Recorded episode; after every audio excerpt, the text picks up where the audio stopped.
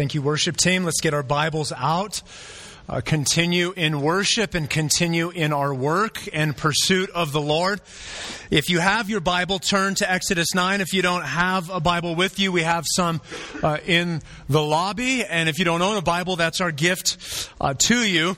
Uh, but if you were here last week, we talked about uh, that, that, starting last week and moving into this week, that really it was going to be one sermon uh, that was going to play out over the course of two weeks. And so we've just finished, if you will, our week long intermission, and we're going to get back to work with where we were last week. And so if you were here last week, uh, really this is by way of review. If you weren't here uh, last week, this will maybe help get you caught up to speed. But let's just briefly review uh, what we saw last week and where God's Word moved us. And if you go back to the beginning of chapter 7 in the book of Exodus, we began with the plagues. And, and what we see is that the plagues were God's emphatic response to Pharaoh's question in Exodus 5 2 when he said, Who is the Lord that I should obey his voice? And, and so God begins to do these amazing things in response to that question. And so at the beginning of chapter 7, uh, Moses and Aaron go into Pharaoh's presence and they have their staff and they drop down uh, the staff. It becomes a snake and Pharaoh brings in his magicians and they replicate that same sign and miracle, although uh, Moses and Aaron's snake eats all of their snakes, which should have been a sign. Pharaoh missed the sign, and then the plagues, if you will, kick off in earnest. You have uh, the Nile, uh, the, or the waters of the Nile turning to blood, the second plague being frogs overtaking the land, and then there's gnats and flies as the third and fourth plague. And we begin to see God doing these amazing things, and what they do is they serve for the, the purpose of revealing to Pharaoh Pharaoh, revealing to Egypt, and revealing to the Israelites that Yahweh, that the Lord is in fact God. And there's this assault on the Egyptian gods. He is demonstrating, I'm not like your gods. I'm bigger. I'm stronger. I'm more powerful. I'm greater. I am better than your gods. One of the things that we talked about last week was this question that Pharaoh poses isn't something just for him. Right? Who is the Lord that I should obey his voice? I, I, in fact, we, or I made the argument that, that you and I wrestle with this question far more than we like to admit or that we're aware of.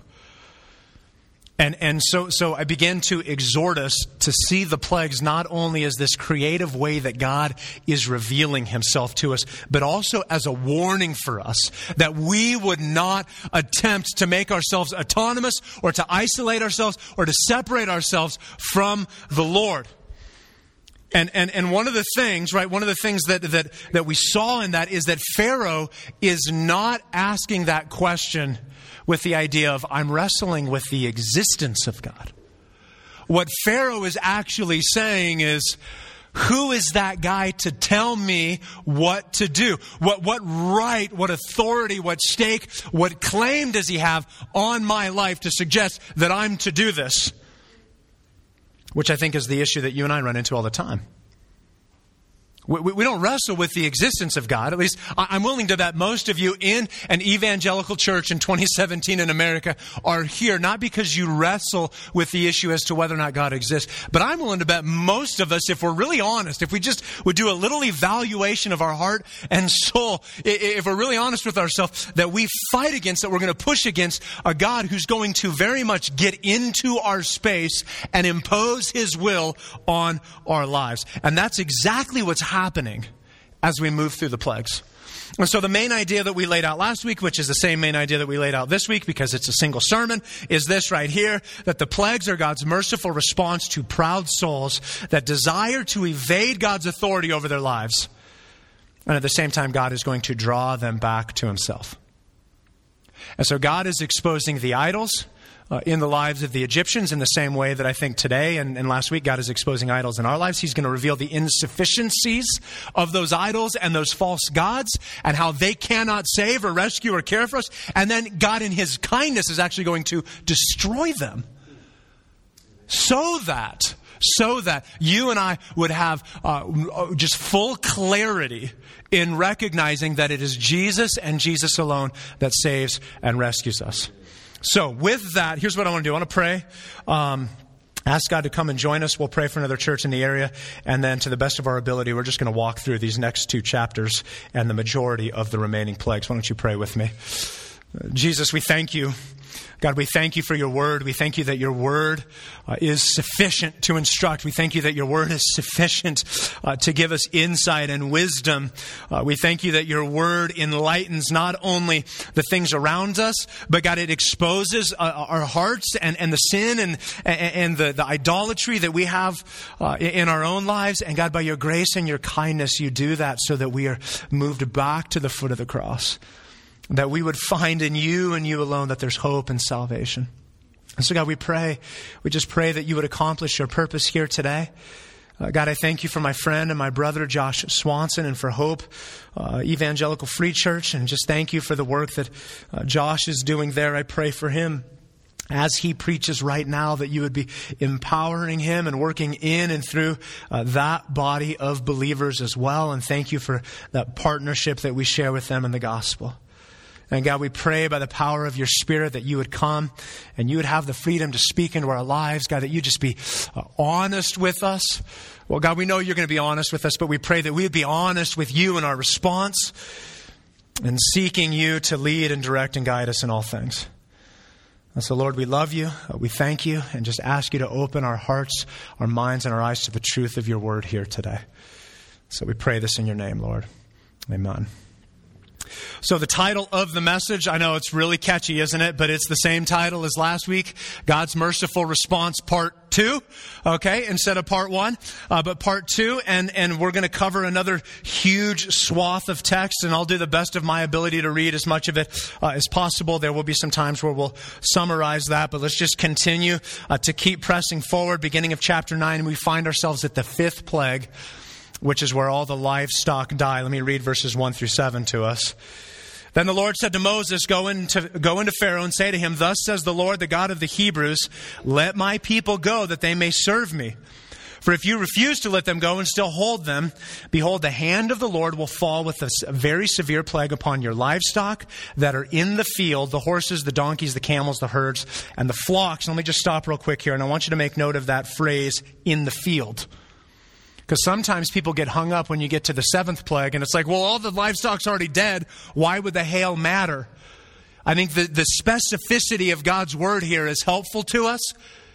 That the, the, the livestock that are working that day are going to fall sick and die. And that's helpful for us when we get to the seventh plague. That's why not all the livestock uh, is dead. And I think it's actually a means of God's kindness that He doesn't just wipe them all out at once. Okay? But just make a note of that as we move forward. Verse 4. But the Lord will make a distinction between the livestock of Israel and the livestock of Egypt, so that nothing of all that belongs to the people of Israel shall die. And, and so he's saying, listen, this plague is going to fall on all of your livestock, but you feel free to come on down to Goshen and check out all of our life. They'll still be plowing the fields and they'll still be doing that other stuff because it ain't going to touch them. Verse 5. And the Lord said a time saying, Tomorrow the Lord will do this thing in the land, which I think is really a very gracious and kind thing that God said, hey, you've got until tomorrow to relent. You've got until tomorrow before this begins to unfold. Of course, we know that Pharaoh doesn't do that because verse 6 tells us, and the next day the Lord did this thing. All the livestock of the Egyptians died, but not one of the livestock of the people of Israel died. And then I love verse 7. And Pharaoh sent, and behold, not one of the livestock of Israel was dead. So he's seeing all of his livestock and all of his people's livestock dying. He's like, okay, go check in Goshen, see if it's happening to them. And the messengers run down and like, nope, still plowing the fields. Just like Moses said, come back. Yeah, they're still fine. And you would like to think that there would be some softening in him, but notice what it says, but the heart of Pharaoh was hardened, and he did not let the people go. And so you have this fifth plague of the livestock dying. Now, here's what I want you to think about when, when we look at this. There's a few things that we uh, can press in on this that I think are, are helpful for us. But I want you to think about the impact of a plague like this in a society like Egypt. Just think of how expansive this is. Just think of how much in, in, in, the societal way of life and the economic impact that this would have. I mean, this isn't just cows, this is all livestock. So you're thinking about milk and food and clothing and labor and transportation and all of the different modes of life that are now radically impacted by this. And, and not just in this moment. You don't replace livestock overnight. It's not like, oh, hey, we just lost half of our livestock. By next year, we'll be fine. I mean, this is a long term process to replace this. And yet, I think the biggest impact, the biggest impact wasn't socially, it wasn't economically. I think the biggest impact was actually spiritually. Because many of the gods and many of the goddesses that the Egyptians worshipped were depicted in some way, shape, or form or connected to livestock in, in, in some way, shape, or form or another. In fact, if you were to move uh, throughout the entirety of Egypt at that time, you would find multiple cults and multiple temples that were dedicated to various livestock. In fact, what, what, one of the primary ones uh, was a god uh, by the name of Apis, and his temple was in the city of Memphis, not Tennessee, but in Egypt. And in that temple, they actually kept a live bull in an enclosure, believing that it was the incarnation of that God. I also thought this was interesting that um, there was another god, or goddess actually, uh, by the name of Hathor. She was the goddess of love and beauty. She had the head of a cow. Not sure where beauty is going with the head of a cow, but whatever. Okay, that's the Egyptians' thing, not ours. Um, but one of her primary functions was to protect Pharaoh. And so now you've got this goddess depicted with the head of a cow, and they're dropping everywhere. And in one sense, part of the message is man, your bodyguard's down, Pharaoh. Now you're exposed. And as they're dropping all over the place, God's assault on the Egyptian gods continues, and he's making it obvious that he is simply more powerful than they are.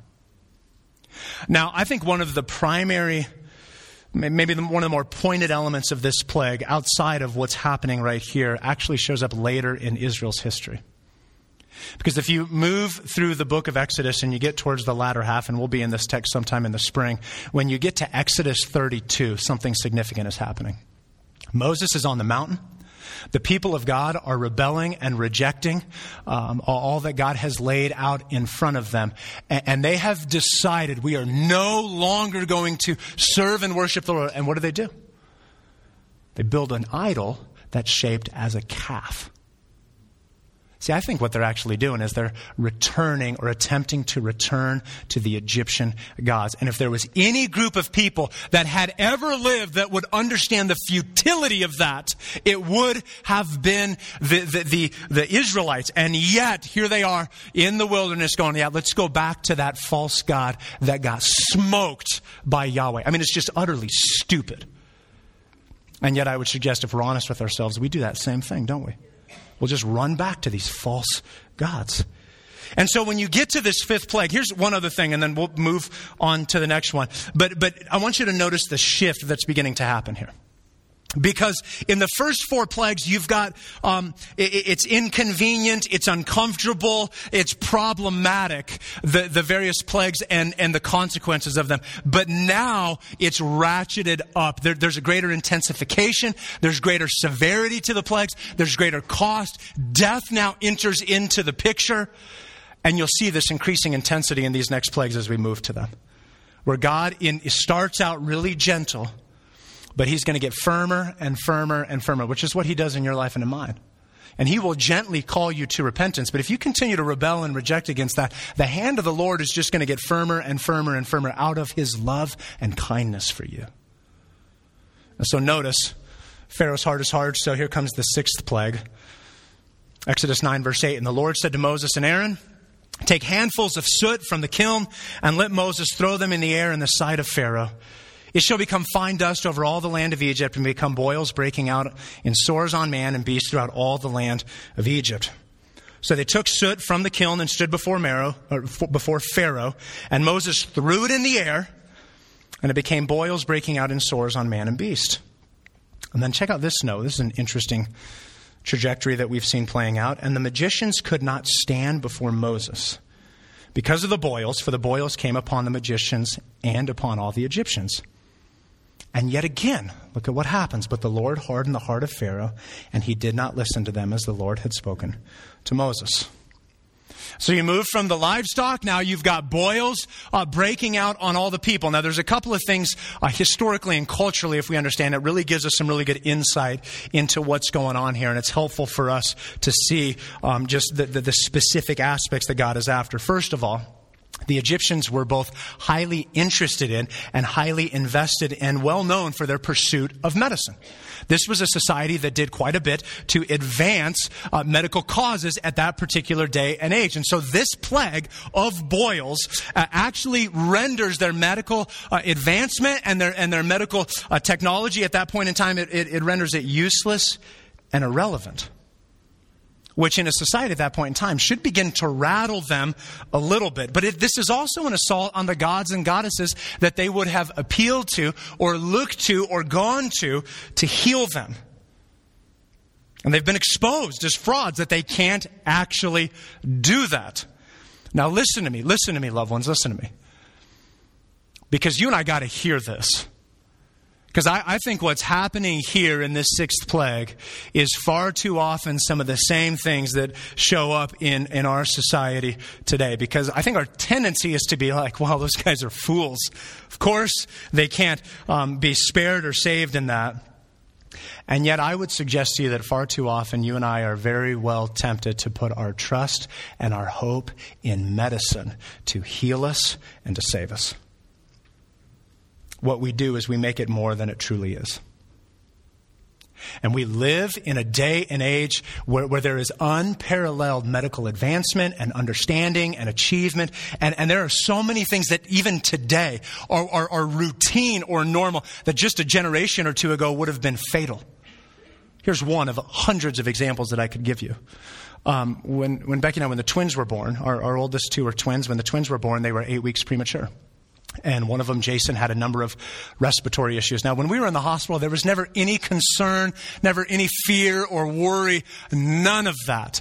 And so we spent six weeks in the hospital. We got to know that staff uh, really well. And I remember one night I was sitting there and I was chatting with one of the nurses about some of the things with Jason and his breathing and whatnot. And I just said, I just out of curiosity, how long ago would this have been highly problematic? How, how far back would, he, would we have to go to, to where his life would have been in serious jeopardy? And just casually, she's working on something and she just goes, eh, 20, 25 years, eh, 25 years ago, he probably wouldn't have made it. At that moment, okay, now here's the perspective. I'm 25 at that moment when she's saying that. And the, the, just this, this, this chilling reality of, man, if, if you bumped us back a generation ago, I'm burying one of my children. So don't misunderstand me and like, hey, medicine's bad. I'm not saying that. I'm so thankful for, for medicine and what we have. But what I want us to see is I think our tendency is to be a whole lot more like the Egyptians than we think in that we, that, that if we're really honest, if we're pressed, it's possible, if not plausible, that we are trusting medicine and, and the medical world to save us or to alleviate us from the issues in our life. We look to doctors and, and, and medicine and treatment, that that's what's going to see us through, and not Jesus himself. And here's where we end up going is we begin to think, listen to me, we begin to think that you and I are actually sovereign over our bodies which is utter insanity if you just think for a moment about how you feel when you wake up in the morning. Right? Like things creak and they don't move the way you want them to. And it's like first couple steps, like, oh, it's kind of painful. And yet, what do we do? It's like, oh no, I can control all of this. And we're lulled into believing that we can make it on our own because if I take this pill, if I go through this procedure, if I just do this thing, I can make it better. And what this plague is really doing is it's exposing the lie that medicine can actually save us. In fact, let me give you two things, two things that we just see in our day and age today that are helpful with this. First of all, I wasn't really sure how to say this, so I just said it this way unknown medical issues. Unknown medical issues. Here's what I mean by this. When you think of all that we can do medically, when you think of all that we know, you think of all that we've accomplished, And yet, and I've seen this in multiple people in this church alone just in the last year, where you go to the doctor and they run all kinds of tests and you've been in multiple times and the answer you get is something like this. We don't know. We don't know what's wrong. We don't know what's causing it. We don't know what's happening. We don't know how to treat it. Uh, just this enormous question mark. Thanks, doc. Should I come back? Like, what do we do? I mean, it doesn't exactly evoke a lot of confidence when, after running all these tests, yeah, we don't know. We're going to work on that, though.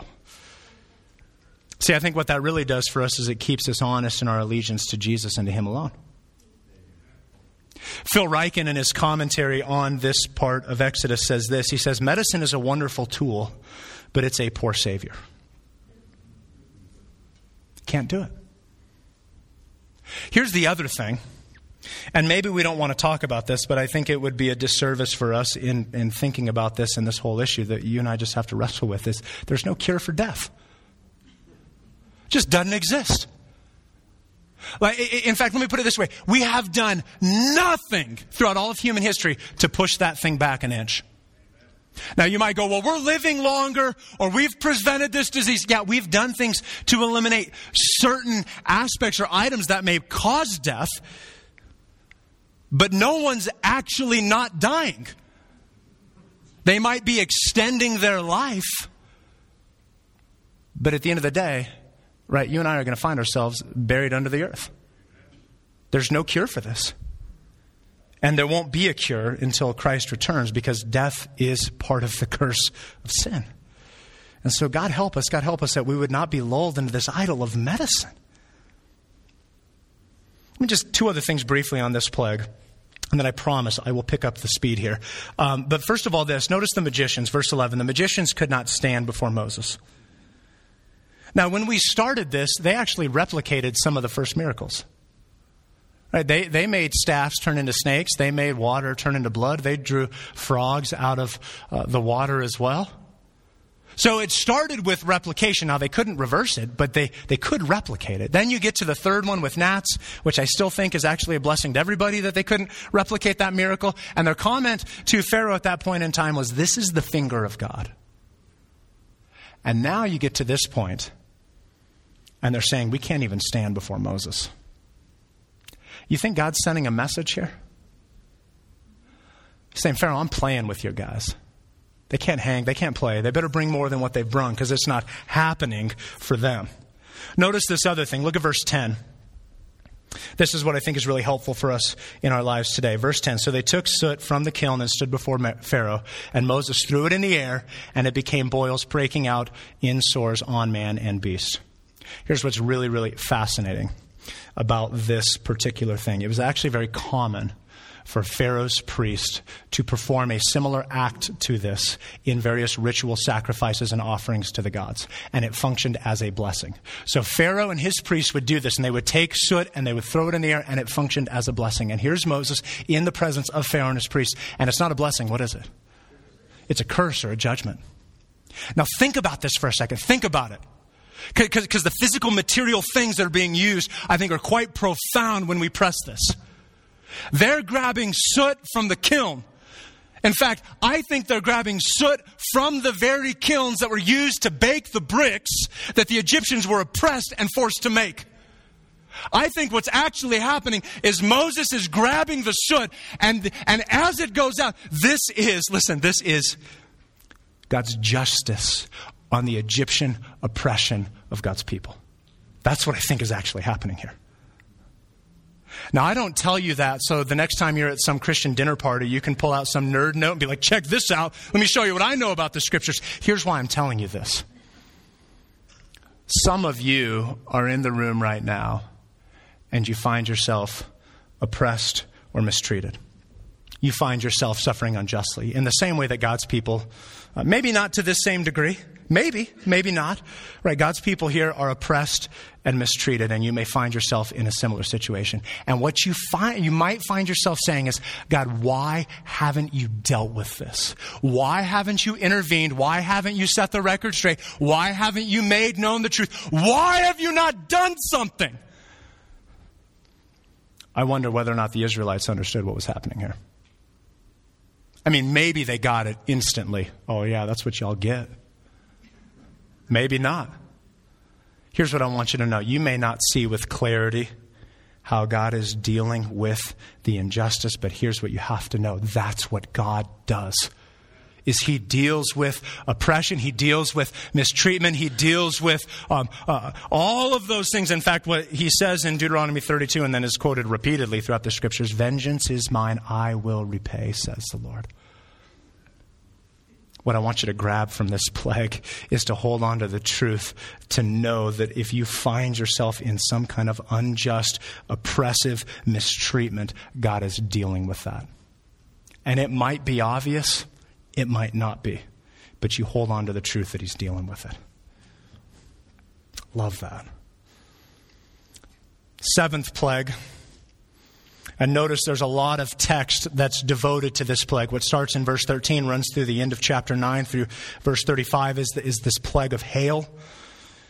And again, just the intensifying nature of these plagues. Let me just read um, a, few of these verses here, starting in verse 13. Then the Lord said to Moses, Rise up early in the morning and present yourself before Pharaoh and say to him, Thus says the Lord, the God of the Hebrews, let my people go that they may serve me. And then not once, not twice, but I think three different times, God gives almost purpose statements in this plague of the broader nature and the broader scope of the plagues as a whole. And so he says this in verse 14. For this time I will send all my plagues on you yourself and on your servants and your people.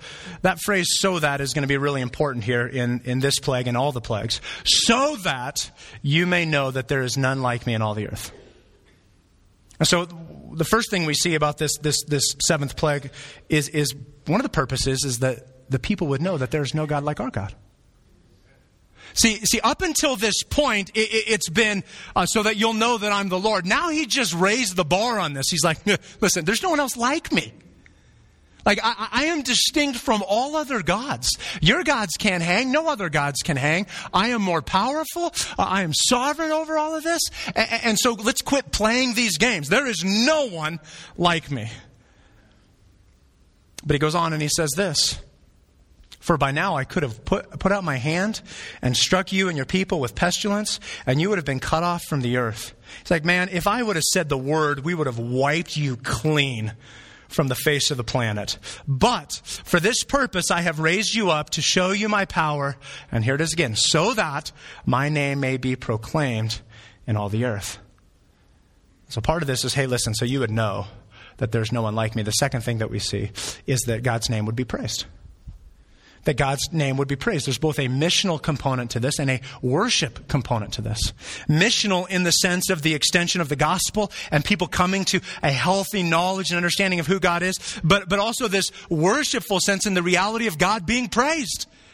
In, in his name being worshiped. And, and, see, this is what God's work does uh, uh, within us. It compels us to share him with others and to worship him in our lives. And so, just even in your own life, stop for a moment and just think back over this last week. Can you see the work of God in your life? I think far too often we make this mistake of, I got to find this big, huge thing. God loves to work in the mundane, simple things. I promise you, if you would just get out of this thing of like, if it's not huge, it can't be God, and just go, okay, in, in the terrain of my life, in the last week, I think if you really thought about it, it's not, can I find one or two or three? Is it dozens or hundreds? That's the question. It's, it's just so blatantly obvious if we would begin to step back and really look for it. And so my first question is, can you see it? And then secondly, what is it leading you to? Does it lead you to, to, to share and to testify? And that doesn't always mean that I'm telling some non Christian the gospel. Sometimes that means you just tell your husband or your wife this awesome thing that God did. Sometimes you're telling your son or your daughter, check this out. Sometimes you're like, Mom, get this. God is awesome. Sometimes you're just telling your coworker. Sometimes you just worship. But it leads us to this extension of praise. That's what God is saying all of this is accomplishing. He goes on, he says this, verse 17, You are still exalting yourself against my people and will not, and will not let them go. Behold, about this time tomorrow I'll cause a very heavy hail to fall, such as never been in Egypt from the day it was founded until now. And then notice what these next few verses say. Now therefore send, get your livestock and all that you have in the field into safe shelter, for every man and beast that is in the field and is not brought home will die when the hail falls on them. And of course, there's still some left because not all of them were in the field during the fifth plague. Verse 20. Then whoever feared the word of the Lord among the servants of Pharaoh hurried his slaves and his livestock into the houses. I mean, what Egyptian was there that didn't fear the word of the Lord at this point? It's crazy to me that some of them didn't. But that's what we're told in verse 21. Whoever did not pay attention to the word of the Lord left his slaves and his livestock in the field. And of course, what we know is that they were then ultimately killed in this plague. Don't miss this. Don't miss what's happening in these verses. It is only in responding to the truth of God's proclamation that people are spared from the wrath of God. It is only in responding to the truth of God's proclamation that people are spared the wrath of God. That, that, that, that, principle runs throughout the entirety of the scriptures. And so if you fast forward to our day and age, that's tied to the gospel. It's tied to the gospel. It, the gospel is not something to trifle with. So I was thinking about this this week, and um, in our life group, we've been moving through the book of John, and so we were looking at John 4 recently. And that's that great story of the woman at the well. And I was thinking about this reality here in Exodus 9, 20, and 21, and thinking about the woman at the well, and it's like, you know, she wasn't saved because she just happened to be there. She was saved because she heard the truth of what Jesus said about himself, and she responded to it.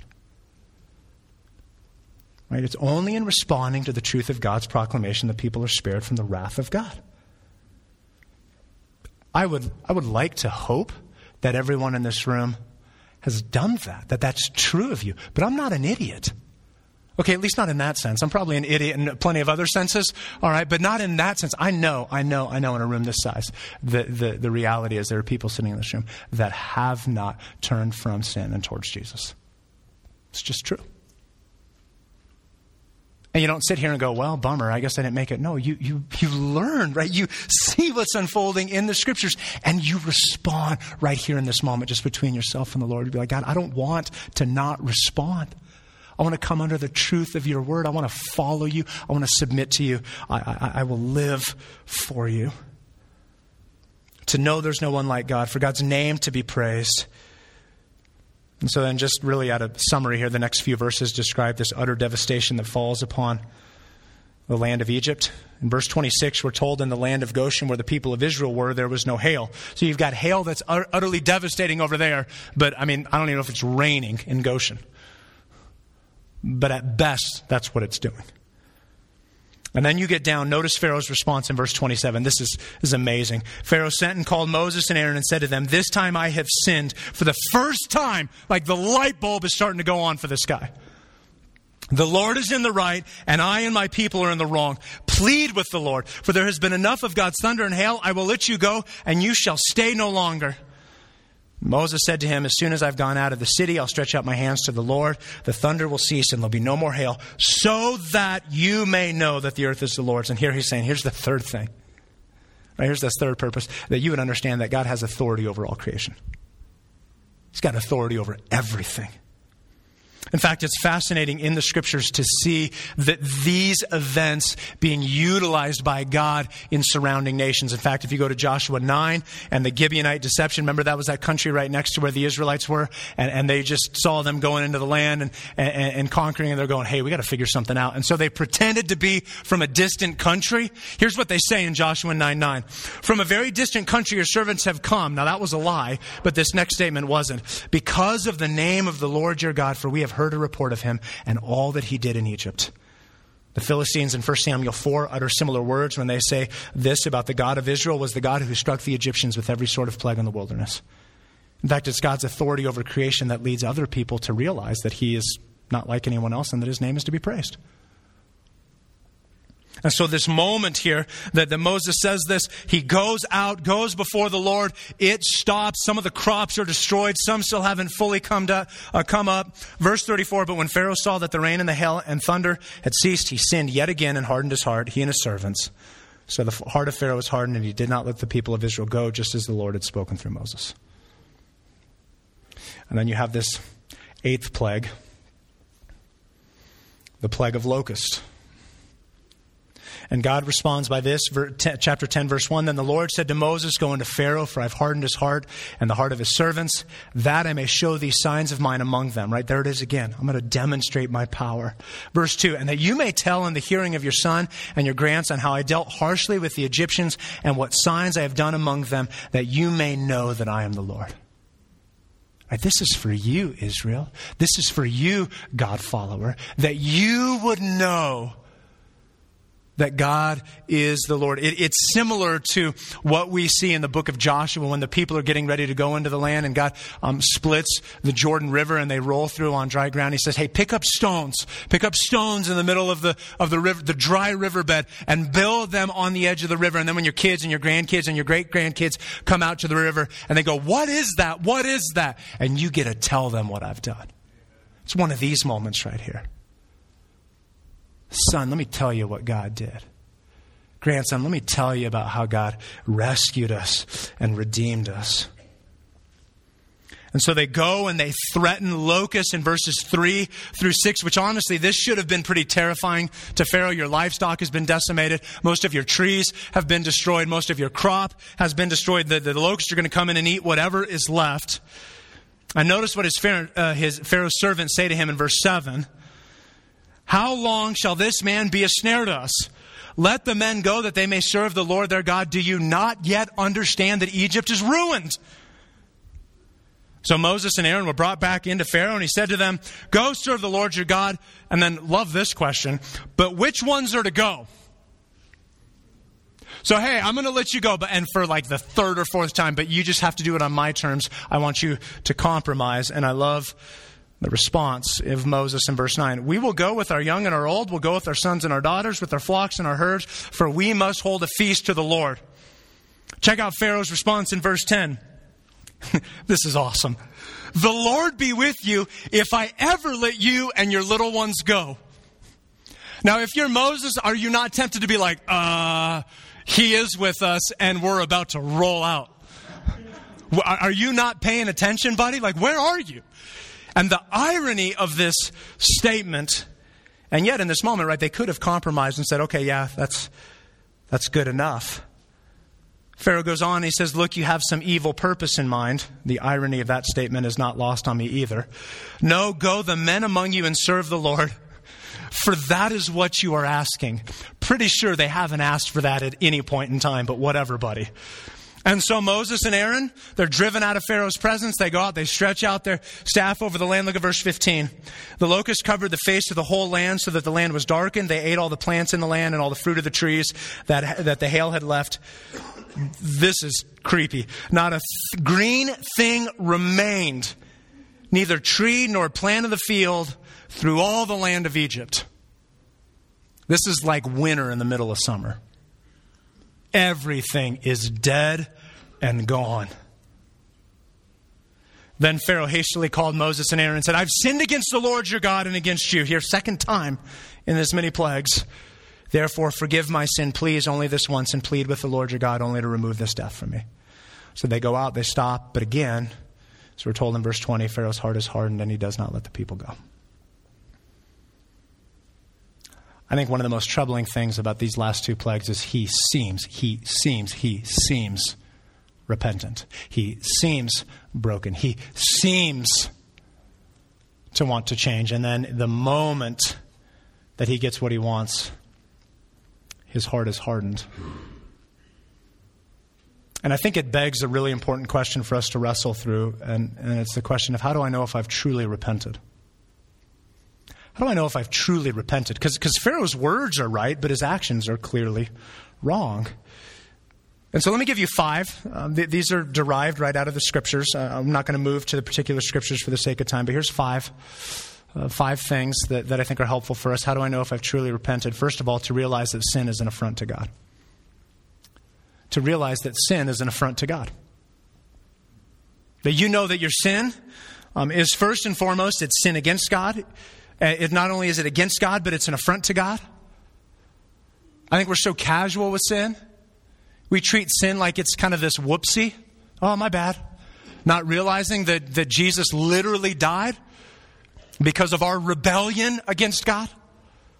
Right? We got to recognize what sin actually is and what it costs. Secondly, we seek forgiveness from God. That we're sought to be restored from God. I think it's fascinating in our lives. We're no different than our first parents, uh, Adam and Eve, that our tendency is when we sin, and it doesn't matter whether it's big or small, when we sin, uh, our tendency is to go run and hide. So instead of going to the only one who can actually make it right, we actually run and hide from the only one who can make it right. And yet, when we're truly repentant, we find ourselves coming to this point where I realize I have to run to the Lord. I have to seek the presence of God. And that if I have not done that, listen to me, loved ones, if you have not done that, you have not repented. Thirdly, there's this that you seek restoration with the one you wronged.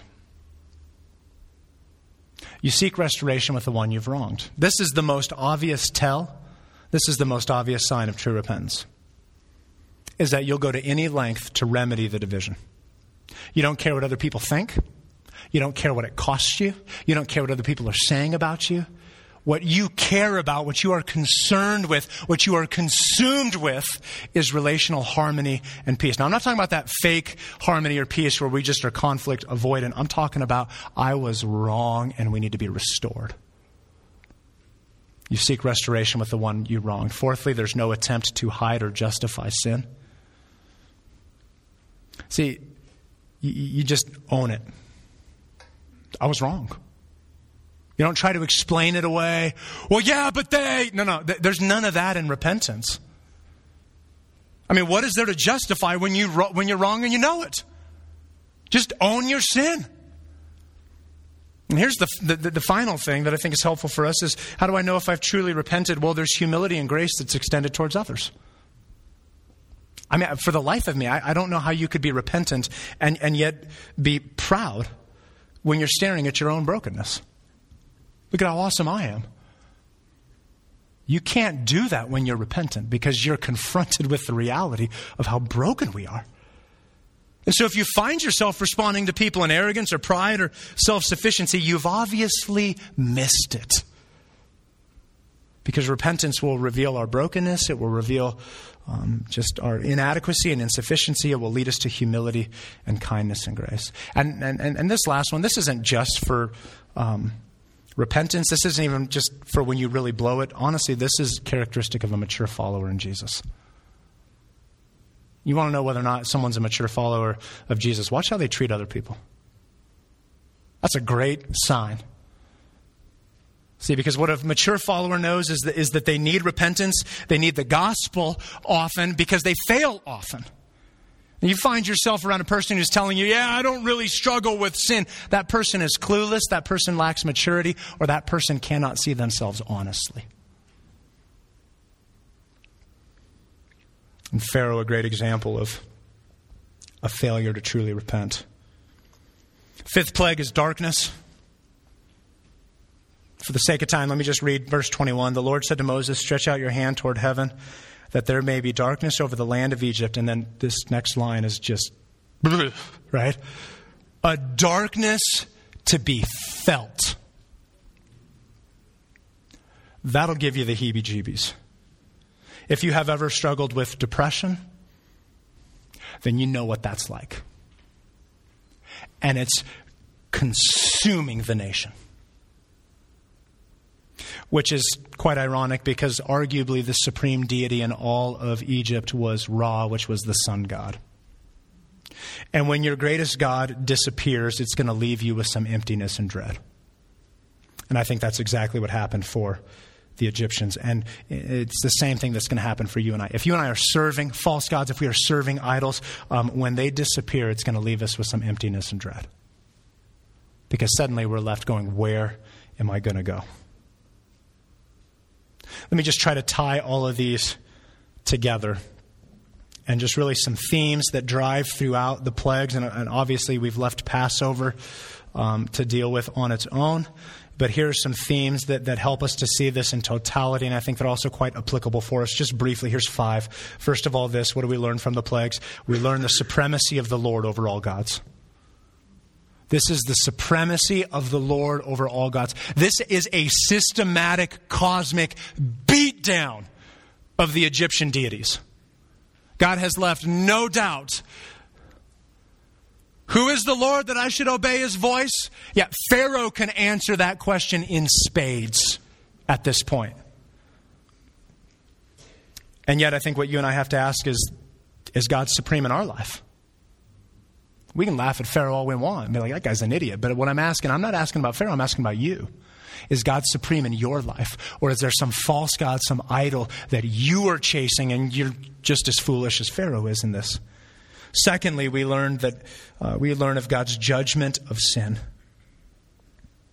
He deals with the sin of the Egyptians and he will deal with your sin and my sin.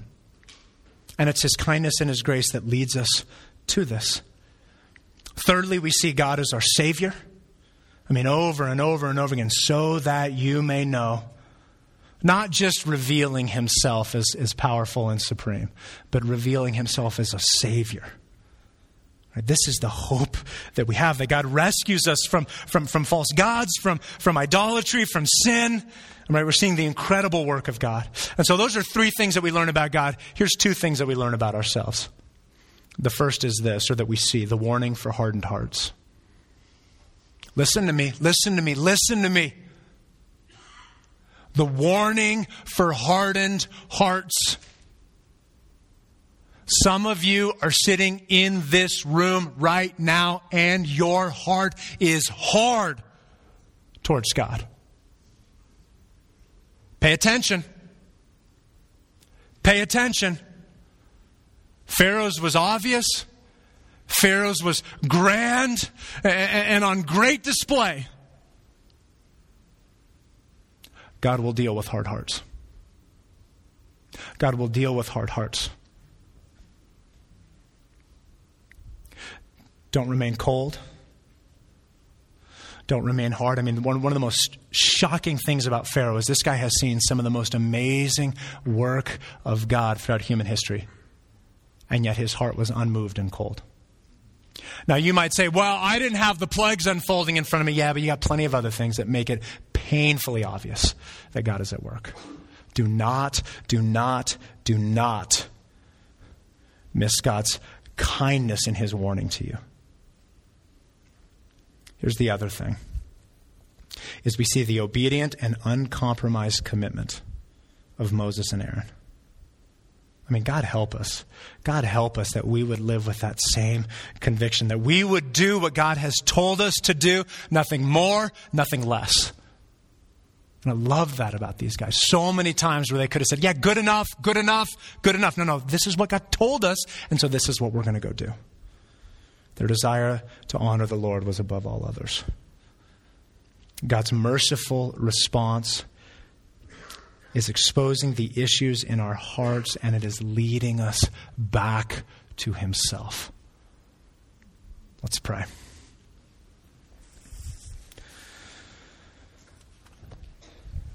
Jesus, we thank you. God, we thank you that sometime what we need is the hard word. Sometime what we need is, is a firm word.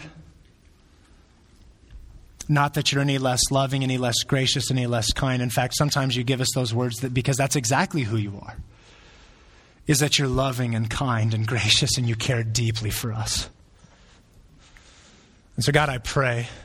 God, I pray that we would heed the warning. God, I pray that we would hear uh, so clearly what your word is putting forth to us here today.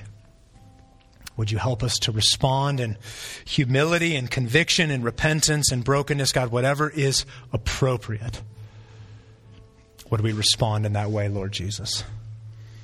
We thank you, Lord, and pray this in your name. Amen.